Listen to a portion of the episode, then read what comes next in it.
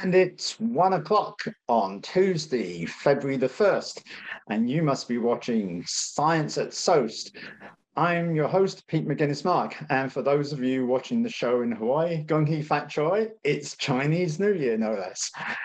This particular show is all about presenting research topics from the School of Ocean, Earth Science and Technology, that's SOEST, here at the University of Hawaii at Manoa. And the whole objective of the course is to basically show what the students are doing in terms of their research. And hopefully we're getting a great diversity of topics. Last week we heard about ocean color, and today uh, our guest Marley Chertok is going to be telling us all about the regolith or the soil on, the moon. So Marley, welcome. It's great to have you here, and uh, we're really interested in some lunar studies. But first off, just tell us a little bit about yourself. You're a graduate student, as I understand. Yeah, uh, I'm Marley Chertok. I'm a second year graduate student. I work with uh, Paul Lucey here at uh, Hawaii Institute of Geophysics and Planetology. Okay, and uh, you are doing a, a, PhD, and I understand that um, you're sort of just starting to put together research topics. All students have to uh, get through comprehensive exams, and then they can focus in on research. And your particular area of research is on the moon. Uh, and in particular, you're talking about something called the regolith, and that's the theme of today's program. So, Marley, um, where should we start? Uh, I think probably the first slide might be a good introduction. So, um, Michael, if we can see the first slide, tell us a little bit why, why are we seeing uh, both the ancient moon on the left hand side and today's moon on the right hand side. Yeah, absolutely. So, something I'd like to sort of go into before we start is that the lunar soil is not like the soil we have here on Earth. The soil on Earth is sort of formed by erosional processes like wind and water, but the lunar regolith is different. Um, the moon is an airless body, meaning it has no atmosphere. And so uh, the regolith develops rather differently there. Um, rego means blanket and lith means rock. So um, it's not acting like the soils we have here, where there's like layers of organics and horizons. Um, very much get like this fine powdery substance at the surface. So what we're looking at here is um, ancient lunar um, uh, eruptions on the moon. And what happens is these eruptions get buried by regolith. Um, and so actually we're not able to see these Mare basalts, um, which is the dark parts of the moon that we see on the right in the moon today. Those are all covered by regolith. And of course, the, the image on the left is an artist's rendition. Um, when we're thinking about the ancient moon, um, that's way before uh, people were on Earth or even the dinosaurs, right? We're looking way back early in the formation of the solar system, would be my guess. Yeah, absolutely. So the moon formed about four and a half billion years ago. And so what we're seeing in that image is this like notion of late stage volcanism on the moon that occurred between four billion years ago and had a flux until about three billion years ago. And then, um, but there's been some volcanism since about uh, until about one billion years ago at this point. And that's billion with a B.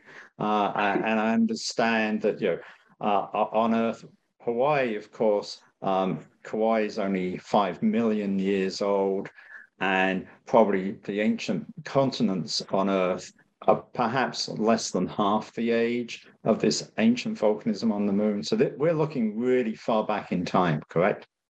Right, exactly. We're looking really far back in time. The regolith shields these things. So I think scientists sometimes find it a little annoying because you can't really see below it. Um, but the regolith is sort of this fantastic timekeeper it doesn't really keep track of time in a constant way. It sort of keeps track of time in terms of the energy of the solar system.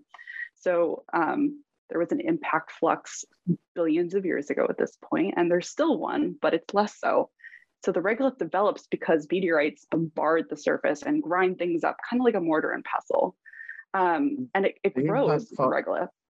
The, the impact Sorry. flux you're talking about, is uh, the, the number of projectiles, you know, comets or asteroids that happen to hit the surface of the moon in any given unit of time.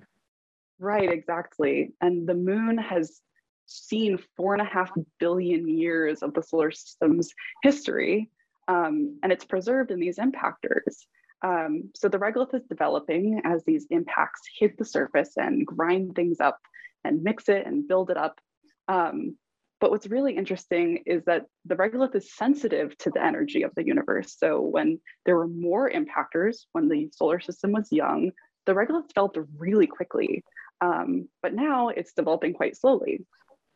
Okay, and in the right-hand image of that first slide, um, we're looking at the near side of the moon. Um, the, the dark areas you said are young-ish volcanic flows, and right, we've got yeah. the lighter lunar highlands, and then those little pinpoints with sort of rays coming out from them.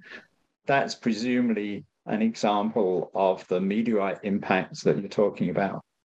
Yeah, exactly. Um, some of these Mare units, the dark parts of the moon, you can see they're pretty circular. So there's from huge impacts.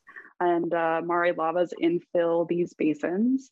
Um, and uh, uh, it does an excellent job of preserving this. So these rayed craters that you were pointing out are actually sampled, like these impacts are sampling below the subsurface and exposing rocks at the surface. And they're of all different sizes, right? If that big circular dark patch, which I believe is Mare Imbrium, uh, it is over a thousand miles across. Some of the uh, bigger things you can see from Earth might still be tens of miles across, and they go really down to small sizes. Right. Yeah. So um, there's some huge impacts that happened a very long time ago at this point. We really only see these smaller ones at this point. Yeah. Um, but the, the moon does an excellent job of recording these impacts. Like on Earth, for example, we have a lot of erosional processes and plate tectonics, and it wipes the surface clean every so often. So the moon is a super great uh, natural laboratory for studying cratering. And I believe um, in the next slide, you've got an example. We've actually seen um, just how thick perhaps this lunar regolith can be. If we go on to the second slide, um, talk us through what we're seeing here, Marley. Yeah, so this is the Apollo 15 landing site at Hadley Rille. Um, and what you're seeing on the left is an astronaut who is at the site, probably taking measurements. But on the right, you're seeing these Mare lava flow deposits. And on top of those deposits um, are, is the regolith that's been developing since its emplacement or since it's flowed and cooled. Okay, and for further detail, I think in the left-hand slide, that little rectangular black box shows where um, the more detailed uh, uh, image uh, was taken. And so um, what we're looking at, it looks like a river valley, but you just said the moon doesn't have an atmosphere. So what exactly is uh, the astronaut standing in front of? Uh, I think it's a crater, if I'm not mistaken, right? Um, oh, okay. Well, I, I, thought you knew. It's Hadley Rille. oh, oh, right. oh, yeah. Okay. So I, I know you're taking a course in lunar volcanism, so maybe you've not seen that already. But yes, you're, you're seeing the age of a, a one, what was once a very active lava channel. So uh, that right. that's that's the idea, and it's about uh, uh, 700 meters across and 300 meters deep, I think, at that stage. But yeah, uh, so that gives us a really good understanding that this layer of fragmented rock or regolith has built up over an extended period of time. Um, maybe you can just uh, help us better understand how does the, the rock get broken up? There's a particular sequence of events during a, a meteorite impact, isn't there? Right, exactly. So um, uh, an impactor strikes the moon Maybe and we go to the next slide, please. That would. We can go. There we go. All right, and there it's we go. Perfect. One through six. All right. So. Right. What are we seeing here? Yeah, so we're seeing an impactor strike the lunar surface, and it's excavating material.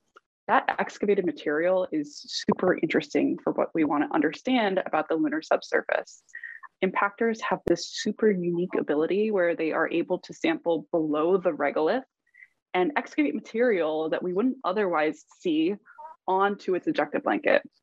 So if you follow the um, one, two, three, four, five up until six, you'll see this purple on the edge of the crater, and that's the ejecta blanket. And it contains really interesting information about the lava flows that were once under the that are under the regolith now. Okay, and, and of course, um, you know, students can take whole courses in impact cratering mechanics, as it's called.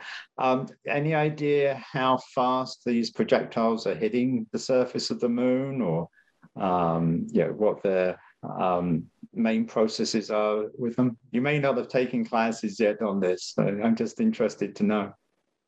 Uh, I mean, at this point, I think it's kilometers per second. Uh, really high velocity impacts. Um, the way I like to think about things that end up in the ejecta blanket is if I was a great pitcher, which I'm not, I could throw a rock at a parking lot surface. And let's say the parking lot is gravel. It's going to break up the rock and eject it onto the blanket pretty onto the impact blanket pretty well. But if it was like a asphalt surface and I was also a great pitcher and I, I was throwing this rock at the surface, it might just like crack it up a little bit. And so what we see in the ejecta blanket is highly dependent on the strength of the subsurface. Okay, I see. So, um, which type of material would be thrown further if it hits a solid surface or if it hits a, a very fine, dusty surface? What, any ideas? Yeah, so I think if it's more unconsolidated, like that gravelly surface I was talking about, I think things would um, be flown further, but also I think there'd be just more rocks in the ejecta blanket. But if we were striking something more competent, something that um, like the asphalt parking lot, it would be much harder to break up and eject rocks. The impactor would have to have a lot of energy. And we saw uh, uh, on that uh, original slide that the ejecta from some of these craters may extend you know, tens or hundreds of kilometers away from the parent crater. So this ejecta blanket that you're talking about, which is helping to form the regolith, isn't just right by the crater rim. It goes right. way, way, way out, doesn't it? Yeah, yeah. So, right, so yeah, how that, do you? Sorry, go ahead. In that first image we were seeing, we saw, I think that was Tycho, which is super bright red. and it, it I mean, it, it extends latitudes north and south. So um, it's usually we see craters that sort of have a more con- confined ejecta blanket, but this one is quite big. Mm. And, and Tycho is quite a young crater by lunar standards, so it's fairly well preserved. Now, right. how do you study um, the regolith. Uh, you know, Jim Irwin at Apollo 15 could actually walk up and touch it. Um, but a graduate student in her studies, you know, do, do you do laboratory work, computer simulations? How do you study the regolith? Yeah, so here on Earth, it's really easy. um, we see young lava flows, such as those on the Big Island, and we can look at those using satellite imagery a lot of the times or aerial imagery. Um, but for the older flows, we can just walk right up to them and um, and easily access them, collect samples. But we really only have like six data sets in, in, in some ways to work with, six Apollo landing sites. Um, and so we're really confined by the fact that we don't have a lot of what we call ground truth data. Um, what I use is aerial imagery. I use the Lunar Reconnaissance Orbiter, which I think is one of the slides I have. Yes, um, the next the slide number four. There we go. All right. So yeah. so tell us. Uh, it, it says it's NASA's Lunar Reconnaissance Orbiter, and there's two arrows. Um, yeah. Can you explain to us what the arrows point to? Yeah, absolutely. So NASA's Lunar Reconnaissance Orbiter launched in, I think, 2009, um, and it's been orbiting the moon. It does great things. Um, I used the camera called LROC, um, and I used that to count craters. And so that's how I identify my craters.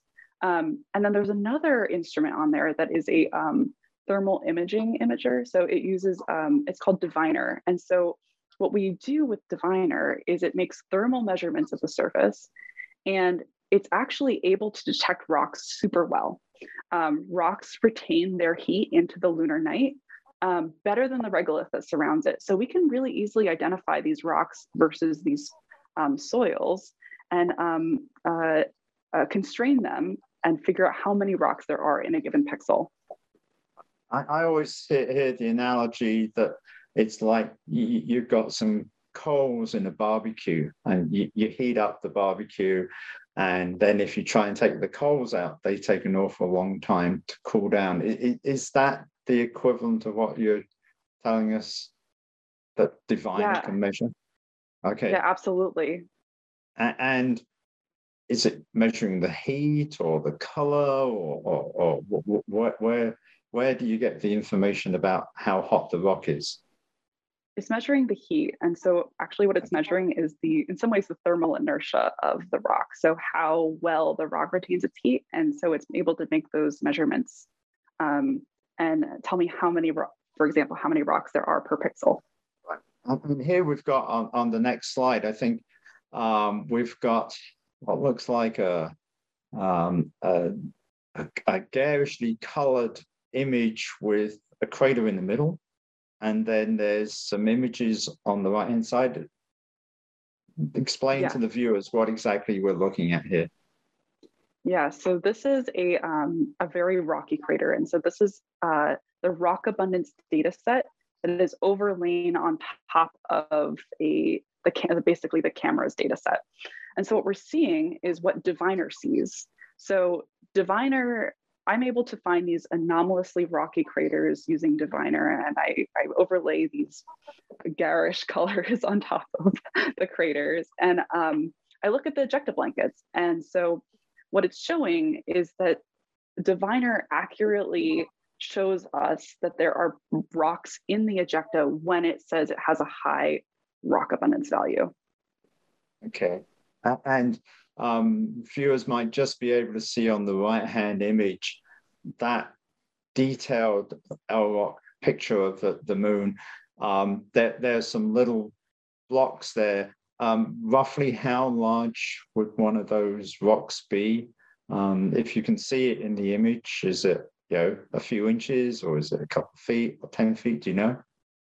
It's probably a couple meters. Um, probably a couple. So that, that's six six to eight feet, something like that. Something like that. Yeah. Okay. Literally cool. Um, so if you've got this, you're developing this technique to find where the rocks are on the moon. That could be quite useful in the future. I'm thinking, is it um, going to be useful where astronauts might land on the surface. We're sending astronauts to the moon, say in 2025 or 26. These boulders are big enough, they might actually affect some of the, the landing sites, wouldn't they? That's absolutely true. And so Diviner helps us choose these landing sites. We don't want to land in a boulder field. no, not, not a good idea. Even the no. Armstrong didn't do that with Apollo 11. So, um, right. is, is part of your research then geared towards you know that these future missions to the moon, or is that a potential career development for you? Well, I, I hope so. I mean, I would love to be a part of a mission in any way I can be eventually. Mm-hmm. Um, but yeah, these types of data sets would be really helpful, and also um, create like when, when you're looking at rock abundance, you want to pick some pick a location that is super interesting. And so when there's rocks in the ejecta, actually you might want to land sort of close by, but not in the boulder field. So you can collect actual rocks. Otherwise, you're just on top of regolith and then you're just looking at the fine grain stuff. Okay. And an immediate question in my mind would be so does all of the moon look the same or do you find different areas with different rock abundances yeah, so part of my interest is in um, uh, sensing different types of lava flows on the moon. And so we can do this by looking at the rock abundance in the ejecta, and we're sort of trying to confine this mechanical strength of what's going on with these um, lava flows that are lie beneath the regolith. Um, and so what we're seeing, um, and we have our final slide for that, um, is there's a huge difference between like Mare Humorum, which is super rocky. You can see that has a lot of those um, garishly covered, colored um, craters, and then Mare Nectaris, which is uh, super barely rocky. So, and each one of those images, that there's a scale bar and the bottom right, so that's about 30 miles or 50 kilometers, and they generally look blue. And if I yeah. remember the previous slide, blue means no rocks. Right, exactly. Blue means then, no rocks. yeah, and then yellow and red means lots of rocks. Okay, so why why do these two parts of the moon, which are both ancient lava flows, why do they look different? Yeah, so that's what we're trying to, to understand. And um, we have some ideas. So, for example, Mare Humorum, which is much rockier, let's compare it to that gravel parking lot that we talked about earlier. So, maybe it's more unconsolidated. Maybe there were a lot of bubbles in the flow and it's really foamy. So, impactors don't have to spend a lot of energy breaking up the rock to then eject it because it's already quite weak. Um, and then maybe Mare Nectaris is super confident. And so um, we're striking that asphalt parking lot where it's really hard to eject rock. Um, but there's also something else that we need to consider, and that's the thickness of the regolith.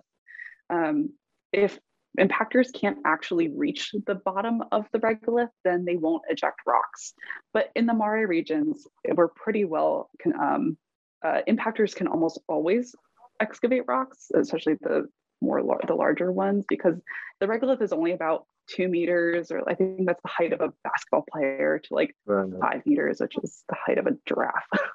now, now I understand offline you've told me that you're doing some computer modeling of lava flows. Is that intended to sort of understand how they might break up if hit by a projectile, or, or where's that research taking you? Yeah, so if we can't exactly see the differences from the surface of these lava flows, maybe we can actually just confine their strengths. And so something I'm going to work on is modeling these types of things like how does a foamy flow react to um, impact versus something that is more like Pahoehoe, so like really competent and um, uh, doesn't have a lot of cracks and vesicles. All right. So, so um, that that's an aspect of your research coming up in the next few years. Where, where do you see this particular type of investigation going? And you know, is uh, uh, UH Manoa a good place to do this kind of work? You know, so as a graduate student, hopefully you're hoping to graduate soon uh, and get a job. Uh, yeah. I'm training you well, or or what? What's your impression? Absolutely. I, as much as I love it here, I don't want to stay here forever. I want to get out into the workforce. Um, yeah. So I, um, I, there's a lot of great mentorship opportunities here. It's something that I've really taken advantage of. We have excellent postdoc Emily Costello, who's been wow. an excellent mentor to me, and she studies uh, the regolith mixing model, and she looks at the development of the regolith on the moon. We also have Shuai Li, who um, works on constraining volatiles on the moon. And so there's so many different things happening at SOEST. So I have a lot of, it's not difficult to find a mentor, I would say. and your advisor is Dr. Paul Lucey, right? Who right. Re- recently won the Carl Sagan Young Investigator or something like that from NASA. So uh, it sounds like you're in good hands. And so um, future jobs, what, what kind of thing would you be interested in if you move to the mainland or uh, go international? What what what's the goal? Yeah, absolutely. Uh, for me, first things first, and that's to get a postdoc when I'm done. Um, okay. so postdoc, and then I, I really hope to work on a mission in some capacity, and so I hope that this research will propel me into that. Okay. And are there new missions coming along? Yeah, absolutely. There's lots of exciting things. Um, there's okay. Viper, which is going to the lunar poles, and it should be should be really interesting. Uh, uh, and and I know offline there are other faculty members at UH are proposing to go to other parts of the moon um, with robotic explorers, and of course the astronauts will probably go to the south pole of the moon, uh, perhaps in four or five years' time. So that sounds really quite exciting. Um, would you have to work for NASA or university, or are there commercial firms you might be looking at as job opportunities? Absolutely, yeah. There's some commercial options out there. Um, uh, I, I would just be excited to be part of anything at this point. So I think that it would be good yeah. to get that experience. Yeah, for my own uh, background, you know, companies like uh, Blue Origin and SpaceX are going to be sending their own landers to the moon uh, in the next two or three years, for example. And it sounds like if someone like yourself can tell them that, uh, hey, you know, this is an area which is relatively boulder free, then it's safe to land. So um, that's a, that's sort of thing which uh, might be really valuable. So it's good to hear that UH is actually training you in an exciting field that uh, uh, may indeed uh, provide a, a job for you, which is good. Absolutely, yeah. Good. Well, um, anything else that you'd like to tell us? Uh, you, are doing um, this computer modeling. You're doing uh, working with Diviner.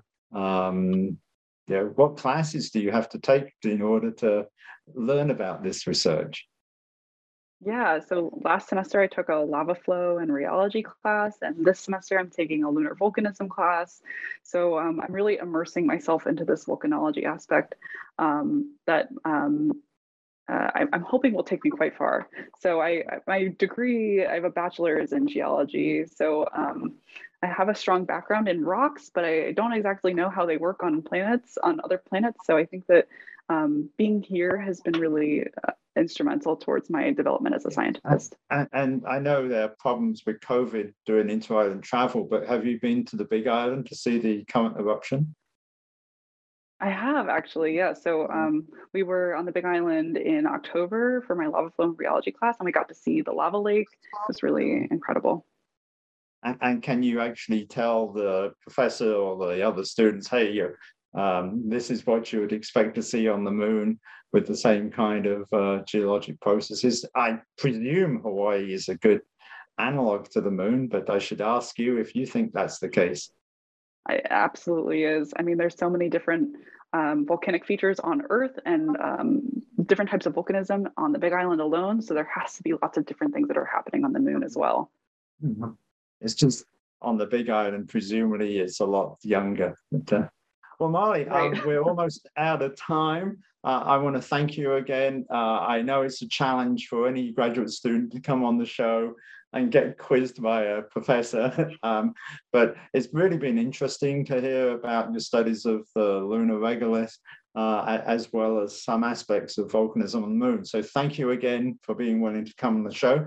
Let me just remind the audience, you have been watching uh, ThinkTech Hawaii's Science at SOEST. I've been your host, Pete Mouginis-Mark, and please join us again next week where we'll have some other uh, interesting aspect of research being conducted at UH Manoa. So until then, goodbye for now.